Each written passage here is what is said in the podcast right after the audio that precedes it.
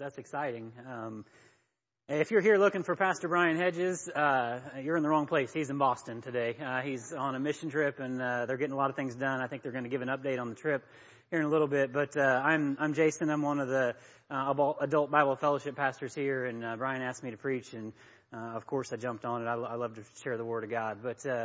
Um, I don't want you to think that uh, uh, I'm, I'm Brian. Brian is. Uh, we've got a special pastor here at HBF, and I want to make sure you guys understand that. Uh, I'm just a normal dude uh, that uh, I love the Bible. Uh, I love what the Bible says, and I love the way that the Bible can uh, take uh, an ordinary person and transform their life and uh, give it purpose and everything else. And so, uh, everything I do, everything I say, I want you to take with uh, the grain of salt that I don't have anything figured out, uh, but the Word of God does, and I allow it every day to make me a little bit more uh like He is. And so, let's just uh let's go with that because if you're like, well I don't know if that really lines up with Jason's life. Well, if, if it doesn't, I'm working on it. So let me just say that. So if you've got your Bibles, open up to uh, Genesis chapter 22 today. And so if you're joining us online, welcome. Uh, thank you for joining us. Uh, if you're a guest and you didn't get a guest bag, uh, grab one on your way out. There is a there's a guest card in there. Brian would love to get in touch with you and and everything. But uh, Genesis chapter 22 is one of the most well-known uh, chapters or story uh, in the Bible. Most uh, most non-Christians could almost tell you uh, if you gave them a little bit of a hint what happens in Genesis 22, and it's when Abraham offers his uh, son Isaac. And so it's a really cool story. We're gonna we're gonna springboard from there, but it's not so much what happens. Uh, in in him offering his son that I want to talk too much about today. Uh, it's it's what led up to this point in Abraham's life. Too often in the Bible, uh, or when we're reading our Bible, because I know we're all Bible scholars at HBF and we get in the Word every morning, uh, bright and early, or, or, whenever we do, we're in the Word every day. We're we're really just living this thing out. I have faith in y'all. That's what we're doing, right? And so. Uh, uh too often we read a story and, and we take it just for face value. And you should do that. You should take the Word of God for face value. Uh, it's not written in hyperbole. It's not written in, uh, in allegories or anything else. It's written in a way that God says what He means and He means what He says. And that's what I like about it so much, uh, is I don't have to read between the lines. But sometimes we have to back up a little bit and get a little bit of context as to how we got here.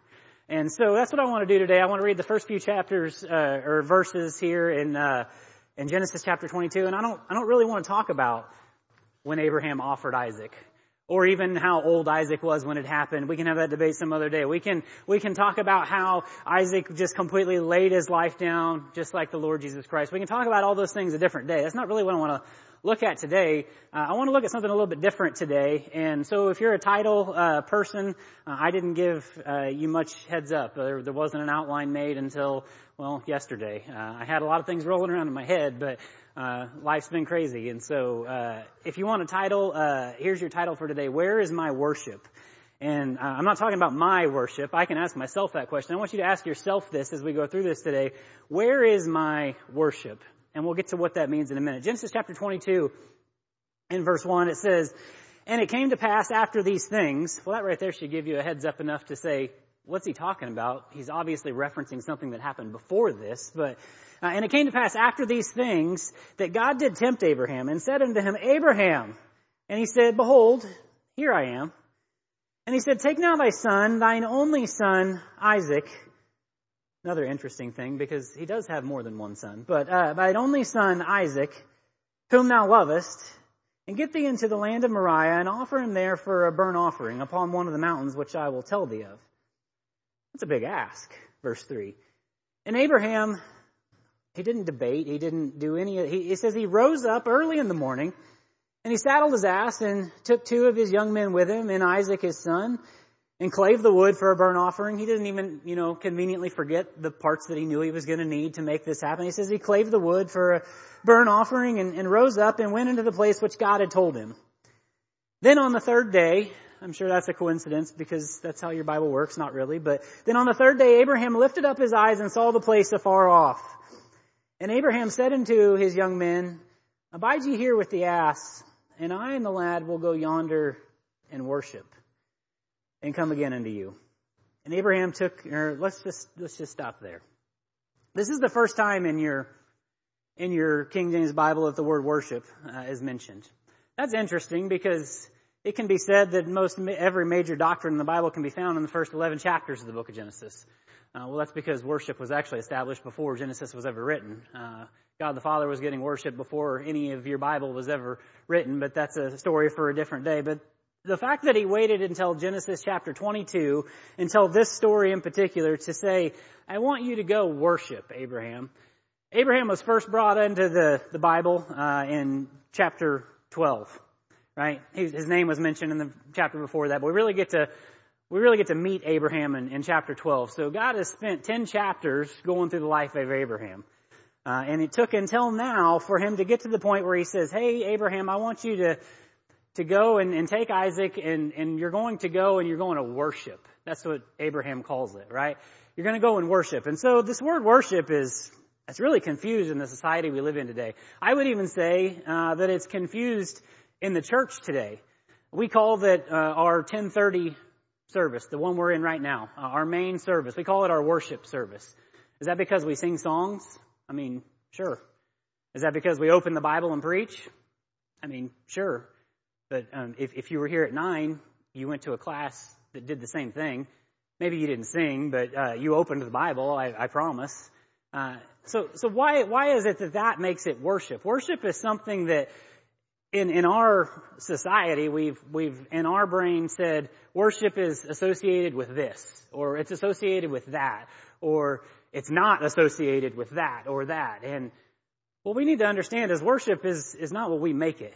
Abraham didn't say, hey, uh, guys, I want you to stay here uh, and wait for us. Me and Isaac, we're going to go up here on the mountain. I hear there's a church up there.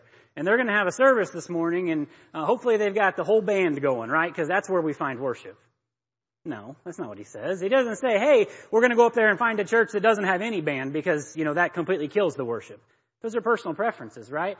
He doesn't say we're going to go up there and find one of them churches where we raise our hands up high and wave like we just don't care because that's worship. That's not what he says. He says we're going to go up there and worship. The problem is in the society that we live in, we say, well, you can't have worship without X, Y, and Z. If James or Ron doesn't get up here and sing songs to us in the morning, then that wasn't a real worship service. Well, that's, that has nothing to do with it. That has nothing to do with it at all, actually. Worship is, is not tied to any one thing unless that one thing is the Lord Jesus Christ. And I want to make sure you understand that. It's interesting that it took till chapter 22 for God to bring in this word worship. And as interesting as it is that he waits till chapter 22, 22 uh, I think it's as interesting that he didn't say it anywhere leading up to this point. Right? Even though that we associate worship with so many different things. He didn't mention it in chapter 1 where God created man. Yet we live in a society where man worships man more than anything, right? Whether it's yourself or somebody you see on the TV screen or you hear on the radio or anything else. You didn't hear worship then. You didn't hear worship in chapters 1 and 2 when God gave us food. A lot of us worship our food, right? I'm hungry too. I'll be done on time, I promise. Right? He doesn't, he doesn't mention that, uh, it, when he, when he gave us food, he doesn't mention in chapter 2 when God gave us animals or dare I say pets, because, you know, I know a lot of people who, they're pretty excited about their pet, right? Even a little bit on the side of, of worship. Uh, he doesn't mention in chapter 2 at the first marriage.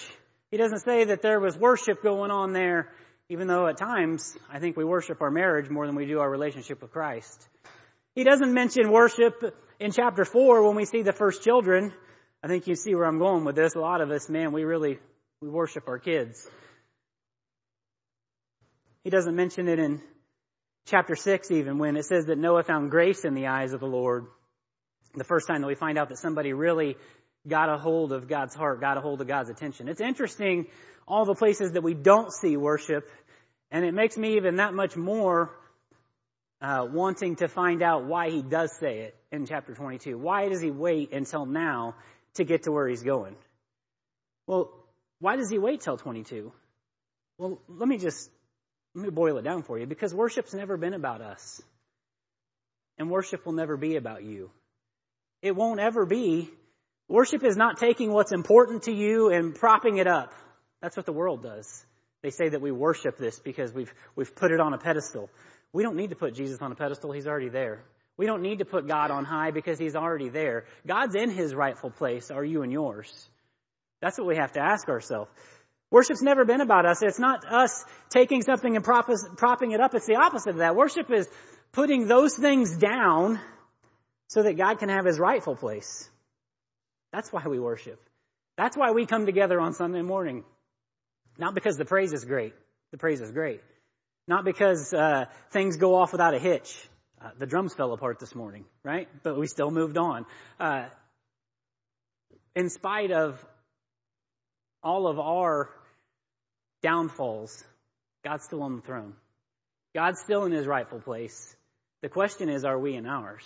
Where is your worship? So how do we get there? Because that's what, that's what really, when I read the Bible, when I study the Bible, when I take time to, to really find out, it's easy to say, okay, in chapter 22 it says that Abraham, he went and he worked, him, him and Isaac were going to go and worship. We know that eventually he offers Isaac, or he's willing to offer Isaac, so much so that he believes that God will bring him back from the dead, is what it says if he was to actually go through with it. But we're not going to get into that. How do we get there? How do we get to the place where Abraham was willing to lay down the most important thing in his life to get to a place where it's like, all you, God, and nothing of me? How do we get there? That's the question I want to answer today. It took Abraham 25 years of following God to get there. Now that might be a little bit of a, you know, a buzzkill for some people. It's going to take me that long. Well, it doesn't have to. Right? If you're young in here this morning, I want you to pay close attention because I don't want it to take as long as it took me. I don't want it to take as long as it took your parents or anybody else. But then if you're somebody who has been saved for a while, I want you to also know, and it took Abraham 25 years. There's still hope. It doesn't matter who you are. Grab a hold of what God's trying to say today and do something with it. Right? Do something with it. Worship is not about showing up to church on Sunday. Right? Worship's about something bigger than that. It's something bigger than just sitting through the service so i have checked the box and got on, right? It's something more than sitting in your seat working on your, your fantasy football lineup or wondering where you're going to go eat lunch or whatever else. Worship's about saying, here am I, send me. And you're like, well, what do you mean send me? I'm already here. Okay, well that means that you're ready to be sent, right? That's what you're doing. When you show up on Sunday morning and you say, God, here am I, he wants to send you. And maybe that's just back to the job tomorrow. Are you ready to be sent? It took Abraham 25 years to worship like this. Hopefully it doesn't take us that long. So here's what I want to do today. I've got five things I want to show you out of Abraham's life. It's really basic. It's really simple. It's just something that, you know, I backed up and I was like, okay, so how did he get here? I've got five things that keep you from worship, that keep you from the type of worship that Abraham had when he went to the mount with his son Isaac, right? Five things that keep us from worship. If you've got your Bibles, I'm not going to do a ton of flipping today. We'll stay within the first few pages here because I want to make sure we stay on time. Flip back to Genesis chapter 12. Genesis chapter 12 and verse 1. This is where we meet Abraham. This is where we find God say, Abraham, there's something special about you and it's not you. It's what I'm going to do with you. Make sure you understand that in your life. There's something special about you. God called you out by name. He shed His blood on the cross for you. But that's about as special as you get. There's something special about what God wants to do with you, right? God wants to use you in a way that you can't even believe. Now, I don't want you to take that and say, well, you know, Jason said that I'm not special, right? We're all special in God's eyes. But you want to know what's going to make you do something great in the world? It's not because of something you did. It's because what Christ is going to do through you if you'll allow Him to do it, right? Make sure that you understand that point. Make sure you're singing the song that says, he overcame and not the song that says that you're an overcomer because you can't do anything without Christ inside of you. Make sure you understand that. For the first thing that we're gonna, they're gonna find that's keeping us from that type of worship in Genesis chapter 1, or Genesis chapter 12 and verse 1 is not being obedient to God's will for your life. Not being obedient to God's will for your life. Genesis chapter 12 and verse 1, it says, Now the Lord had said unto Abram, Get thee out of thy country and from thy kindred and from thy father's house into a land that I will show thee. He basically says, Abraham, or Abram at this point, uh, I want you to take everything you know, everything you've ever done, and uh, do the opposite of that. We're going to do something different. And what's he do? He says he, he, he's okay. And I will make of thee a great nation, and I will bless thee, and make thy name great, and thou shalt be a blessing, and I will bless them that bless them, or bless thee, and I will curse him that curseth thee, and in uh, thee shall all families of the earth be blessed. We know this as the establishment of the Abrahamic covenant. This Abraham is going to be the father of the nation of Israel, right? We understand that there's a historical, a doctrinal, and inspirational uh, teaching to every passage, right? Uh, we understand that Abraham doctrinally is going to be uh, the father of the nation of Israel, right? We understand historically he actually was a guy who lived on the earth and, and did these things. But what I want to look at today is more inspirational because, uh, well, I wasn't there then. And how do I make that apply to my life? It's going to have to be inspirationally, okay?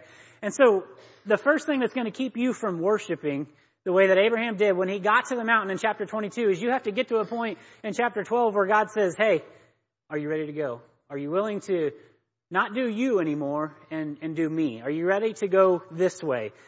Not being obedient to God's will for your life is the first thing that's going to keep you. All of these things that we go through, these five things are going to be tied to God's will for your life because, well, to put it the most black and white that I can because that's how I am, you're never going to have true worship without walking in God's will. You will never have true worship. You might come to church and come to the worship service. You might play K-Love on your radio. You might do all of the things that the world calls worship. I'm telling you, you will never have true worship in your life if you're not walking in God's will for your life. Make sure you understand also, very quickly, the difference between God's will for your life and God's plan for your life. God's will is the same for every person. If you're lost, it's to get saved. If you're saved, it's to get sanctified. I'll get more in depth of what that means here in a minute, so I'll get back to that. But uh, God's plan for your life, well, that changes, right? Uh, the day you get saved, God has a plan for your life. The best thing for you on the day you get saved is to not know that plan because it'll terrify you, right? It'll scare you to death. It'll make you say, I will never do that.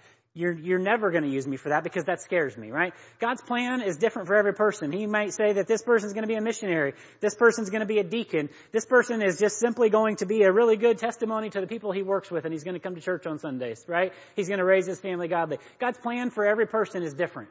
It doesn't mean that you can't be anything that God desires for you to be, but God's plan for every person is different. Not everybody's going to be the pastor, right? Not everybody's going to be, you know, that's how, that's how we fit together in the body of Christ. God's plan for every person is different. And if you're concerned about what the plan of God is for your life, get in the book and find it, right? He wrote it down for you. Go find it, right? Go find it. But that's the difference between God's will and God's plan. I want you make, I want to, I want to make sure that we, we, we're tracking with that because we're going to talk about God's, God's will for your life today. And so you can do quote unquote godly things out of the will of God. Did you know that? You can do what the world sees as godly things completely out of the will of God. You can come to church. You, hey, let me just ask you this. Now, I don't think it's anybody here today, right? I don't want to put anybody on the spot, but somebody in here at some point in their life has strolled in here on the Sunday morning and had no desire to be here. They were completely checked out on any of it. You know, maybe it was the first day of the NFL season. I don't know. They were worried about what was going to be on TV here in a little bit, or I, I don't know, right? Uh, I'm, I'm just, I love football as much as everybody else, so I can say things like that. I'm not throwing shade on anybody. It's, it's all good. We've already seen the Chiefs lose this week, so it's all good. Um, we even stayed up to watch it. you can do godly things out of the will of God. You can work in the ministry out of the will of God. Right? You can do all of those things out of the will of God. I'm not here to tell you that that's a good idea. Actually, it's a terrible idea. But you can do it. God won't bless it. You can come to church. You can work in the ministry. But let me be honest with you. There are a lot of people living the, the Christian life on their own terms, and there's no worship to be found. Right? There's a lot of quote unquote Christians saved, born again, that are living life on their terms. God's saying, hey, did you read this? Did you see this? Are you willing to take that step? And they're like, yeah, maybe someday. I'm not, I'm not ready. You're living life on your terms. I'll get to it when my kids grow up. I'll get to it when uh, I get discipled, or I'll get to it when you fill in the blank. I don't know. There's a lot of Christians living life on their terms, and there's no worship to be found. Not like, I'm not saying you're like Jonah where God says go and you're like, absolutely not, I'm not doing it. So much so that I'm going to go the other way. Right? I'm not talking about Jonah, but maybe a little bit more like Judas where God says come on and he's like, okay. But the whole time there was just something in his heart that wasn't quite right. Right? We don't want to be that type of Christian. We don't want to be that type of follower where God says, I want you to go and you're like, eh, I guess. Be excited about what you're doing. You know, people will go to the stadium and, and they'll scream and cheer for something that has no eternal impact. I've been there with them. Well, we come to church and we're just like, man, is this guy going to get done? I'm hungry. Right? Is this guy going to be excited about what God's doing? And I'm not talking about what I'm saying. Be excited about what God is doing in your life. And you might be like, well, God's not doing nothing in my life. That's probably not God's fault. Just throwing that out there. That's probably uh, you not willing to step into the game. Right? There's a lot of Christians watching from the sidelines because, man, if I got in the game, it would take effort. It would take, uh, well, want to, and I don't really have any. Right? That's where a lot of Christians are. That's where a lot of Christians are. Don't be like Jonah, but don't be like Judas either, where you say, yeah, I'll follow, but have no intention to actually follow. Neither one's any better than the other. They both should have said no. The first thing to keep you from worship is not being obedient to God's will for your life. So the question is, eh, how do we know if we're actually doing what we're supposed to be doing? Because there are people that just, they're just like, man, I want to do the right thing. I, I want to read my Bible. I want to, I want to know what God's telling me to do. I, I I, want to be in the right ministry, and so I work over here for a while, and then I feel like Brian's saying I need to go over here, and then there's a need over here, and I don't know what to do, and I just want to be involved, but am I doing the right thing? And well, let me just boil it down. Ask yourself this: What did God tell me to do? Not what did God say, HBF, I want you to do. Now, yes, God will use the church to guide you in the right direction. God will use your pastor to lead you in, in certain things. But what did God tell you to do? When you said, God, I think I'm ready to get in the ministry, did you actually seek God's face on what that would look like? Now, I still haven't found the chapter and the verse that says you need to work in the children's ministry because if we did, we would say that a lot more, right? We would quote that verse. But God will lead you through His Word exactly where He wants you to go. What did God tell you to do? And then let me just make it really easy for you. Do that. Whatever it is that God said, I want you to do that, just do that. And do that with a smile on your face even when you don't want to. Do that when it's hard. Do that when nobody else wants to. Do that when everybody's getting glory over here and you're like, well, maybe I should go do that. Do what he told you to do. Start there. You want to know the first thing that's going to keep you from worshiping God the way that Abraham did? It's not being obedient to God's will for your life. Because too often we want to be obedient to God's will for that person's life. Well, I want to be obedient to God doing that. That's mu- that's that's much more sexy. Everybody sees that, right? I'll go do that. Or I don't want to do that. There's nothing good about that. Be excited about what God called you to do. Right? Whatever it is. And we, we came in and we and I had a really good time doing it. We came in and we cleaned the church last night because it was our, our class's turn to do it. And as much as I love cleaning the church, that's not really what I love about coming to clean the church. It's the, the fact that, uh, the class gets together and we usually have a whole bunch of food, right? I mean, my wife can cook really, really well, right? I, and most of you guys know that. Um, but why would I, uh, want to stay home and have one dish of pasta when I can have six different dishes of pasta and have them all, right? We get together, we have a good time, there's fellowship involved, but back to the point, sometimes uh, cleaning the toilet is not the, the most like, yeah, this was really fun, right? Sometimes mopping the floor in the foyer wasn't just like, man, this is how I wanted to spend my Saturday evening. Uh, but you know what we did do? Uh, we cleaned the church in a really short amount of time. We vacuumed, we did all the things. Steve, we really did. We did all the things. Paige even cleaned the glass. Uh, but we got together and, and we had a bunch of food and we went out and we played volleyball. We had a good time because um, worship isn't about the things you do, it's the people you do it with, right? It's about where was God through the whole thing. It's about how your heart was while you did it. What is it that God told me to do? Just do that. Okay, the next thing, uh, flip over to Genesis chapter 15. I gotta keep moving because we're gonna follow Abraham's life through this thing. Uh, Genesis chapter 15. It says, and after these things, the word of the Lord came into Abram in a vision saying, Fear not, Abram, I am thy shield and thy exceeding great reward. And Abraham said, Lord God, what wilt thou give me, seeing I go childless, and the steward of my house is this Eleazar of Damascus? He's like, didn't you remember you said I was going to have a son and we, there was going to be so many kids that like there was more of them and like I don't even have any kids. If I was to die today, my heir is this guy who's not even of my family. Verse 3, And Abram said, Behold, thou, to me thou hast given no seed, and lo, one born in my house is mine heir. And behold, the word of the Lord came unto him, saying, This shall not be thine heir, but he that shall come forth out of thine own bowels shall be thine heir. And he brought him forth abroad and said, Look now toward heaven and toward the stars, and if thou be able to number them. And he said unto him, So shall thy seed be. And Abraham said, Whoa. And he believed in the Lord. Sorry, I added that. And he believed the Lord, and he counted it for him righteousness. The second thing that's going to keep you from worshiping the way that Abraham was worshiping on the mount was not understanding God's will for your life. It's one thing to just not obey it, right? But it's another thing. Ignorance is bliss sometimes until, well, you had every opportunity to learn it. Not understanding God's will for your life. Abraham knew what God told him to do, or Abram at this point.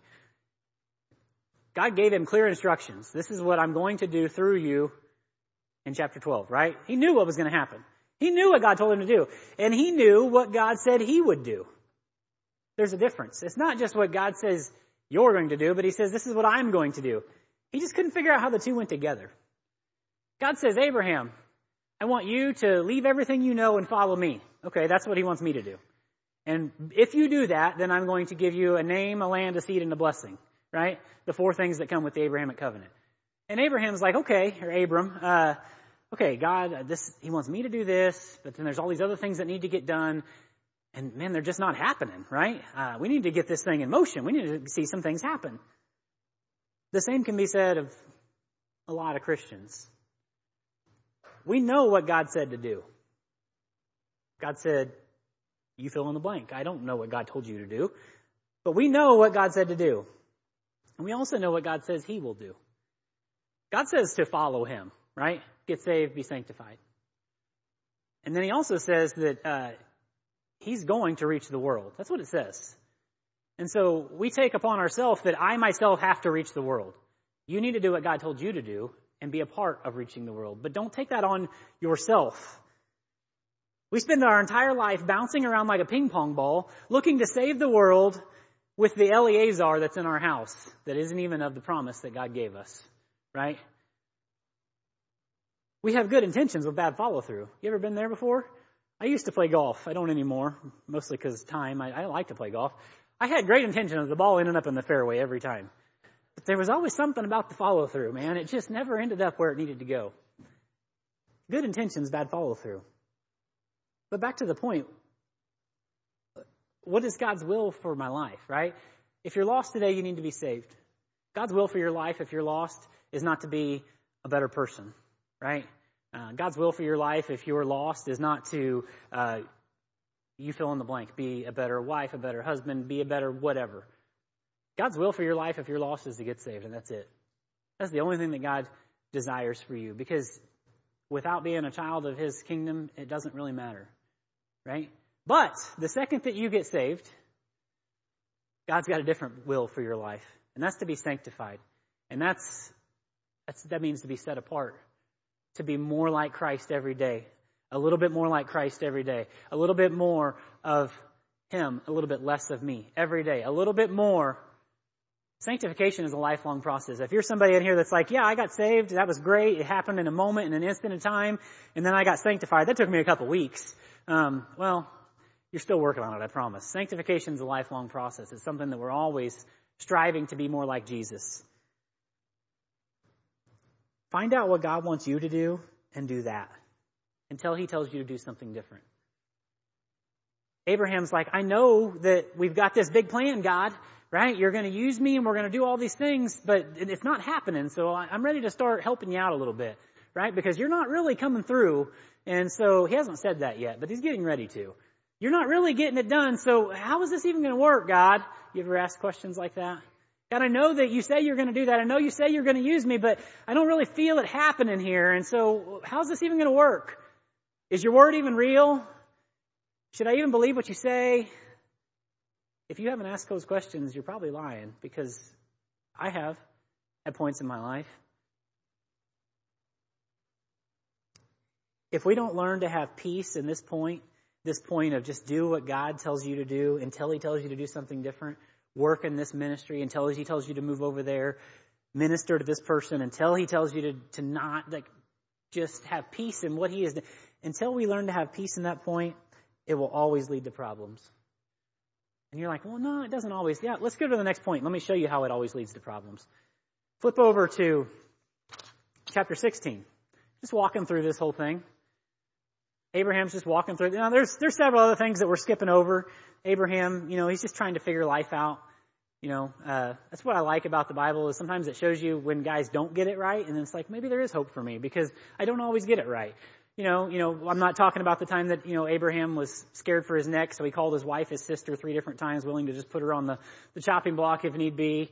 Uh, none of those things. Abraham, he, he was trying to figure it out, but Genesis chapter 16, the first few verses, we find out the next thing that's going to keep us from worshiping the way that Abraham finally ends up worshiping in the mount is trying to do God's will your way. Trying to do God's will your way. Genesis chapter 16 and verse 1. It says, Now Sarai, Abram's wife, bare him no children. Okay, we, we, we're starting to see there's, there's an issue here. There's a fertility issue. Something's going on. There's no kids. Abraham's worried about it. He's like, I'm to have to give all my stuff to this guy, Eleazar. Uh, what am I going to do, God? Now Sarah, she's really starting to worry about this thing. Um, And she had a handmaid, an Egyptian, whose name was Hagar. And Sarai said unto Abram, Behold now, the Lord hath restrained me from bearing. It's the Lord's fault.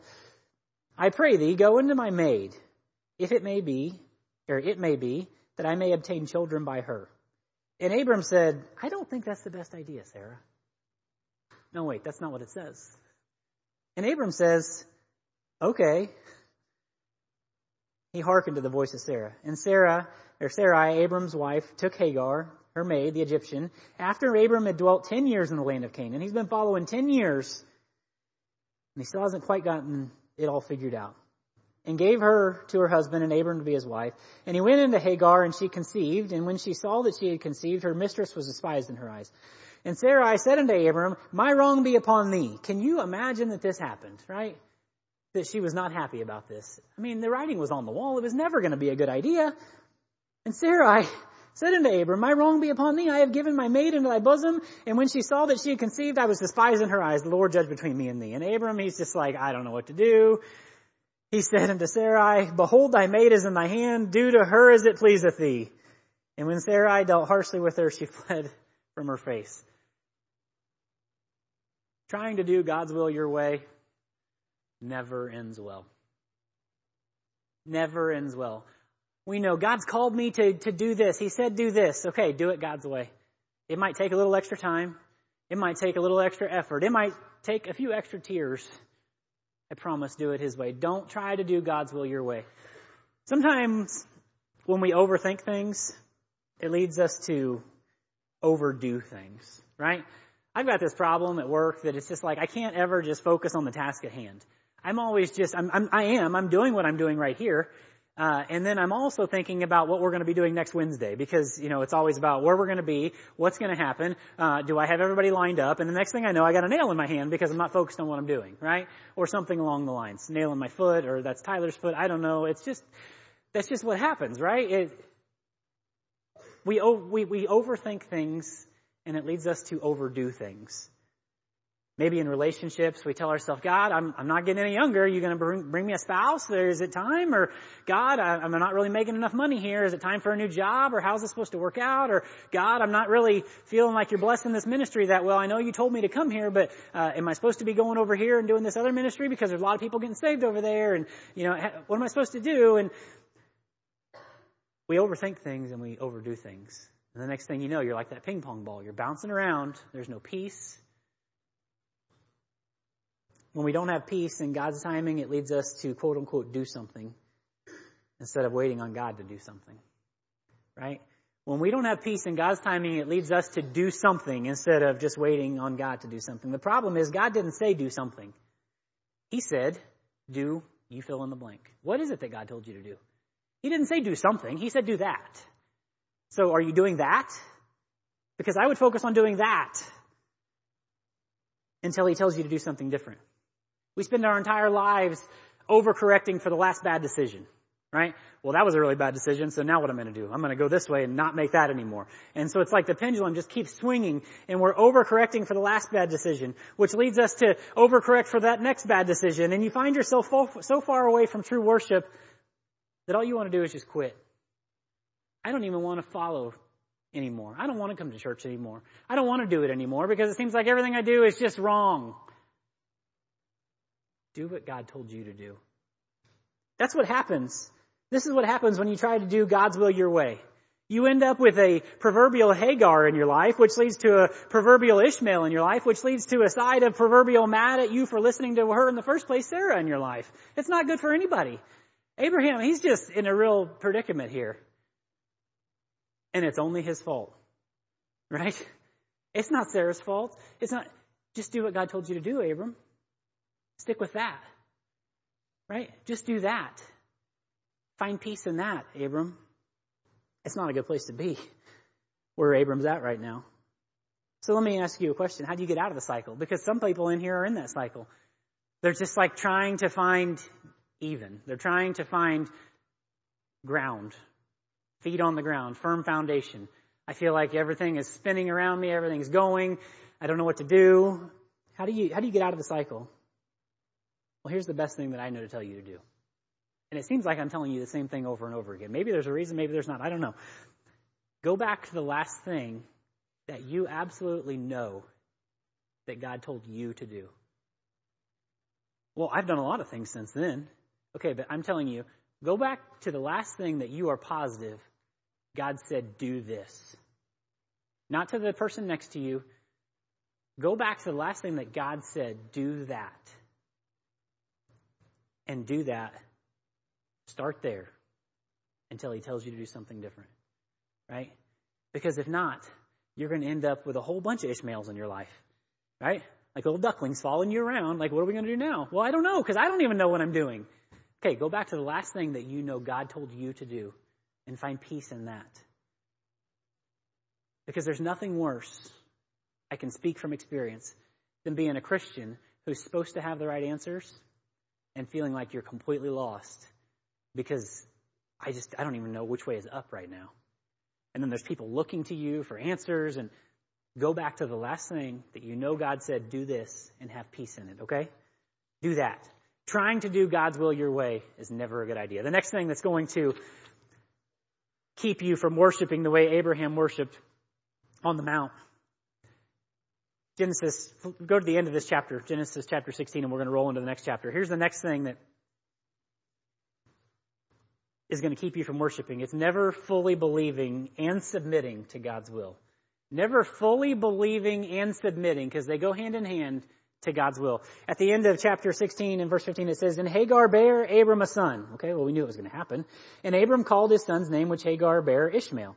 And Abram was fourscore and six years old when Hagar bare Ishmael to Abram. Fourscore and six, that's 86 years old, okay? In case you were wondering if you didn't know. He's 86 years old. The very next word that the Bible records is chapter 17 and verse 1. And when Abram was 90 years old and nine, there's been 13 years of radio silence.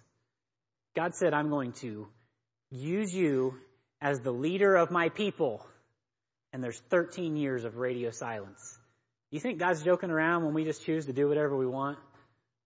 Do His will our way? There's a problem there. A major problem.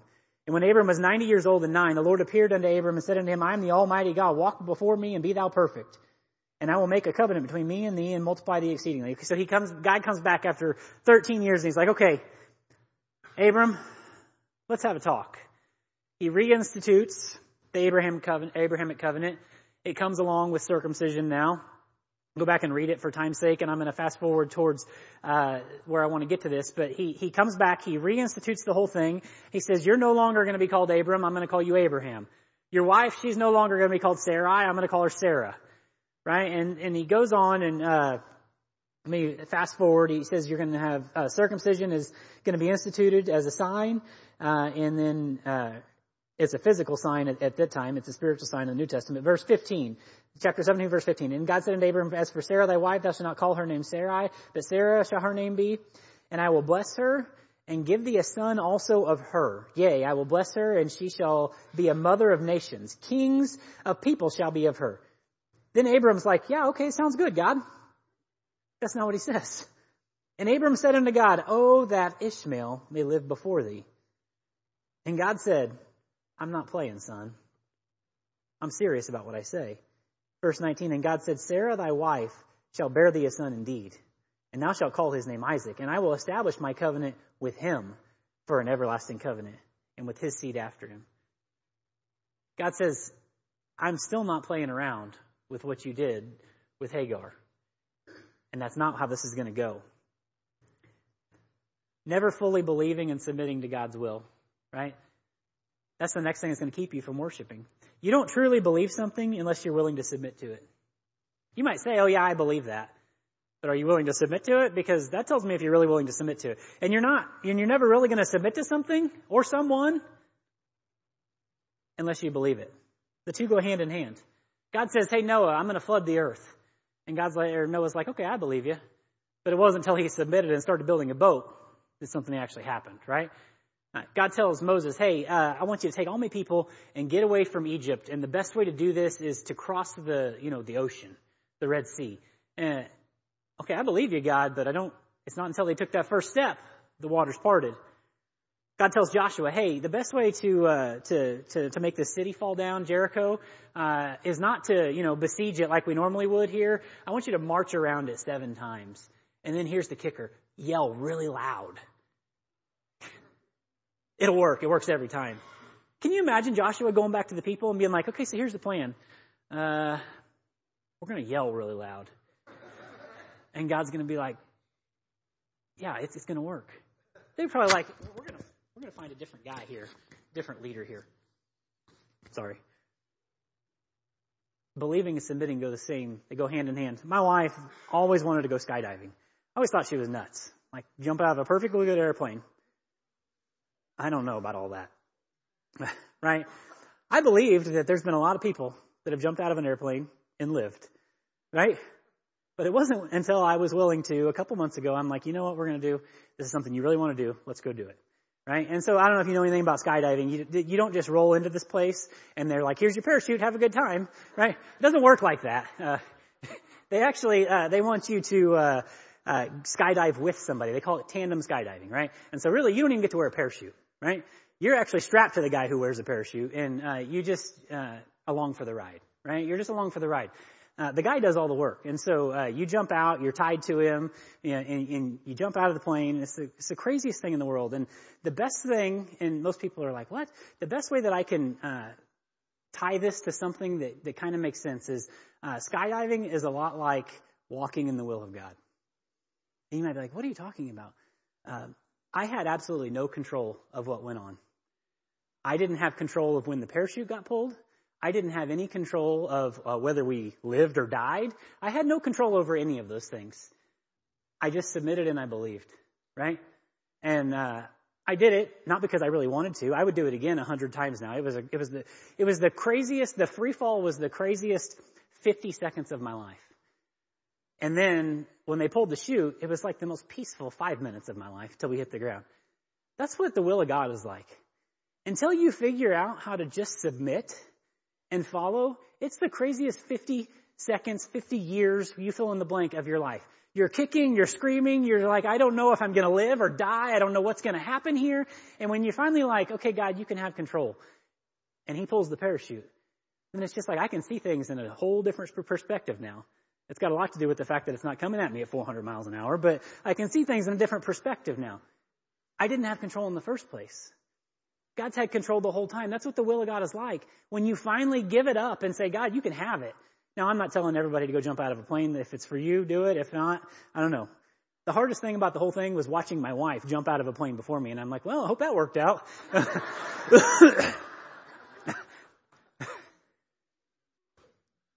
I mean, the will of God is just like that. Abraham went 13 years without hearing from God after his sin with Hagar. How much worship do you think he had going on in his life during those 13 years? There probably wasn't much. The problem was that he thought that after 13 years of silence, God came back to him and he was like, okay, God finally got on board with my plan here. God finally figured it out. Ishmael's here, we can do this thing. He thought that after 13 years of silence, God had finally gotten on board with Ishmael, but that was not, that was not the case. The same is so true in the lives of a lot of Christians. They think that eventually God's going to get on board with their sin. But it's just not the case. They think eventually that, oh, well, I mean, if I live with this person long enough, God will just, you know, it's, it's common law marriage. We'll just, it'll, God will bless it. Right? I can, I can just continue to do what I'm doing and eventually God will get on board. Right? That's not how it works.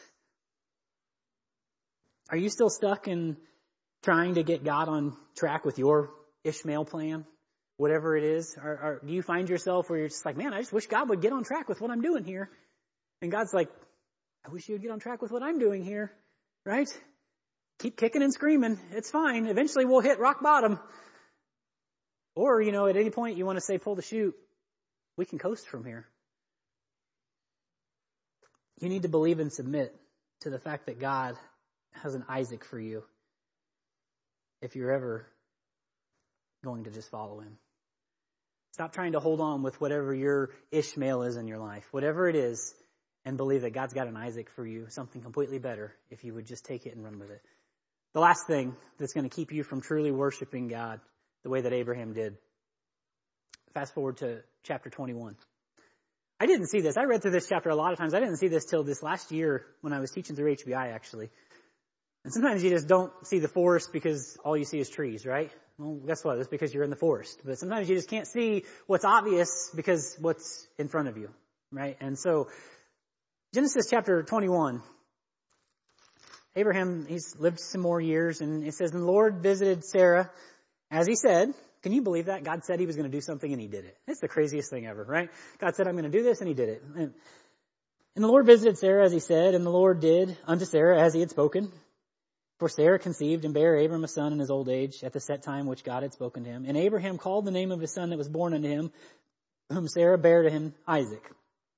And Abraham circumcised his son, Isaac being eight days old, as God commanded him. And Abraham was a hundred years old when his son Isaac was born unto him. And Sarah said, God hath made me to laugh so that all that uh, hear will laugh with me. And she said, uh, who would have said unto Abram that Sarah should have given children suck? For I have borne him a son in his old age. And the child grew and was weaned, and Abram made a great feast the same day that Isaac was weaned. Here's the good part. Verse 9. And Sarah saw the son of Hagar the Egyptian. This is Ishmael, right? He's, if you caught on. 13 years had passed. He's 13 years old now. If you know anything about what 13 year olds do, well, you know about what 13 year olds do. But anyway, uh, it says, uh, she saw him mocking. I don't know what he was mocking about. It doesn't matter. He was mocking. He was making fun of the whole situation. And the thing was very grievous. I'm sorry, uh, verse 10. Wherefore she said, this is Sarah, unto Abram, Cast out this bondwoman and her son, for the son of this bondwoman shall not be heir with my son, even with Isaac. Well, some people look at that and they're like, wow, she's really riled up. Well, I mean, she's actually following God, but you know, maybe Abraham will get on board. And it says, and the thing was very grievous in Abram's sight, or Abraham's sight because of his son. And God said unto Abraham, and this is what we tend to not hear, and we need to just sometimes listen for the still small voice that says, it's okay, let it go. And God said unto Abraham, Let it not be grievous in thy sight because of the lad and because of the bondwoman, and that Sarah had said unto thee, Hearken unto her voice, for in Isaac shall thy seed be called. And also the son of the bondwoman while I make a nation because he is thy seed. Verse 14, this is where we need to get. And Abraham rose up early in the morning and took bread and a bottle of water and gave it to Hagar, putting it on her shoulder and the child, and sent her away. And sent her away. The last thing that's going to keep you from having true worship, the way that God wants you to have true worship, is this right here. It's not forsaking the sin that has kept you from God's will the whole time. We can know what God said to do. We can know when God said to do it. We just don't ever get there because God just continues to put a roadblock up and a roadblock up. And we're like, well, I thought you wanted me to do this, God. God's waiting for you to forsake the sin that's kept you from His will the whole time. He's wanting you to just lay it down. Right? You can't have those two things in the same house. You can't serve two masters. Even after God fulfilled his promise, Abraham was hesitant to break ties with his sinful past. If that doesn't relate to somebody in here or everybody in here, I don't know what will. God's faithful. Are we willing to just break ties and move forward? It's no coincidence that chapter 21 has to come before chapter 22. And it's not just because that's how numbers work, y'all. This had to happen before Abram was ever going to get to a place where God said, Are you really willing to follow me? Because up until this point, he knew he wasn't willing to follow him. He wasn't even willing to lay down the sin. It wasn't until he finally laid it down that God was like, okay, now are you willing to follow? Are you willing to lay it all down? If you don't break ties with that sin, now that sin is different for everybody. And you know what it is in your life. If you're not willing to break ties with whatever that sin is for you, you're never going to have the opportunity for true worship. Some people under, in here understand that because they've gotten to that point. And some people in here, they're just, they're just, man, just beating their head against the wall. They just don't get it. And they're just waiting, like, is God ever going to be faithful? And God's like, hey, I am faithful. Are you ever going to follow? I'm willing if you just would just take it, right? We just take it. What is it in your life that's keeping you from going all in? That's keeping you from getting excited about what Jesus is doing the same way that you get excited about, you know, whatever it is you get excited about. And let me just tell you, it's okay to like Jesus and football. It's okay to like Jesus and whatever it is that your hobbies are. Does Jesus come first is the question, right? It's okay to have hobbies and to do things. God created us all individually in different ways. Does Jesus come first? When it really boils down to it, does Jesus come first? What is it that God has got in your, that is, is in your life that you're just not willing to lay it down? Confess it and forsake it. God desires us to have true worship. The way that you get when you get to Genesis chapter 22. The way that you get when God is on the throne and it doesn't matter what is in your life that's really important to you. Like, you know, Isaac, who I had to wait 25 years for. You know, the only son that I've got. What is it in your life that, like, you're not willing to lay down because you're never going to have true worship until you do? God says, I'm on the throne. Come and worship me. Right? And it's okay to do that because you can have the same attitude Abraham did in chapter 22 where he says, you know what? I'll lay him down because I believe that God is God enough to bring him back because that's the God I serve.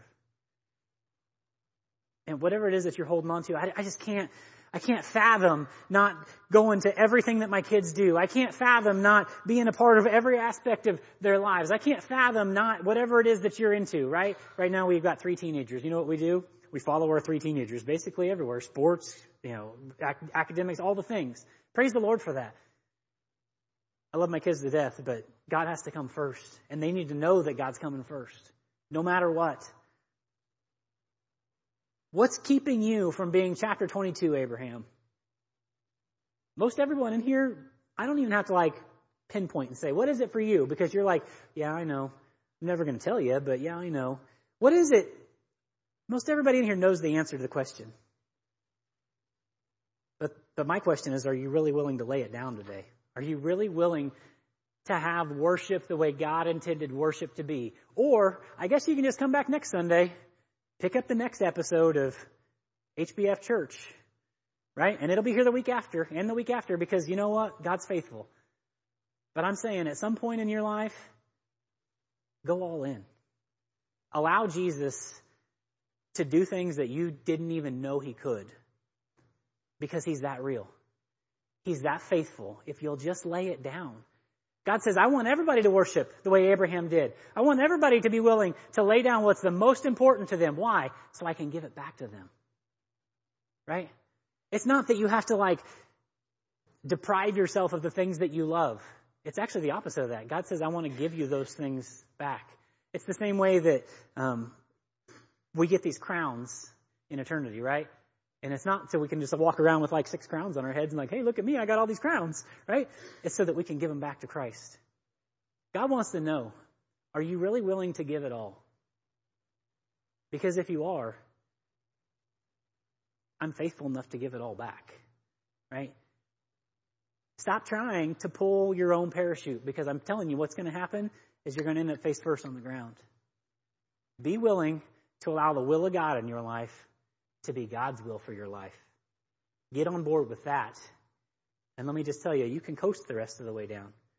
And when I say coast, uh, watch out for fiery darts and all. I mean, I didn't tell you you were jumping into a battlefield, and you know there is some craziness that happens and all of that. But guess what? Uh, it's worth every moment of it if you'll just buy in, right? You just have to buy in. Some of you are like, man, that really makes sense. Some of you are like, I'm never going to do it. Okay.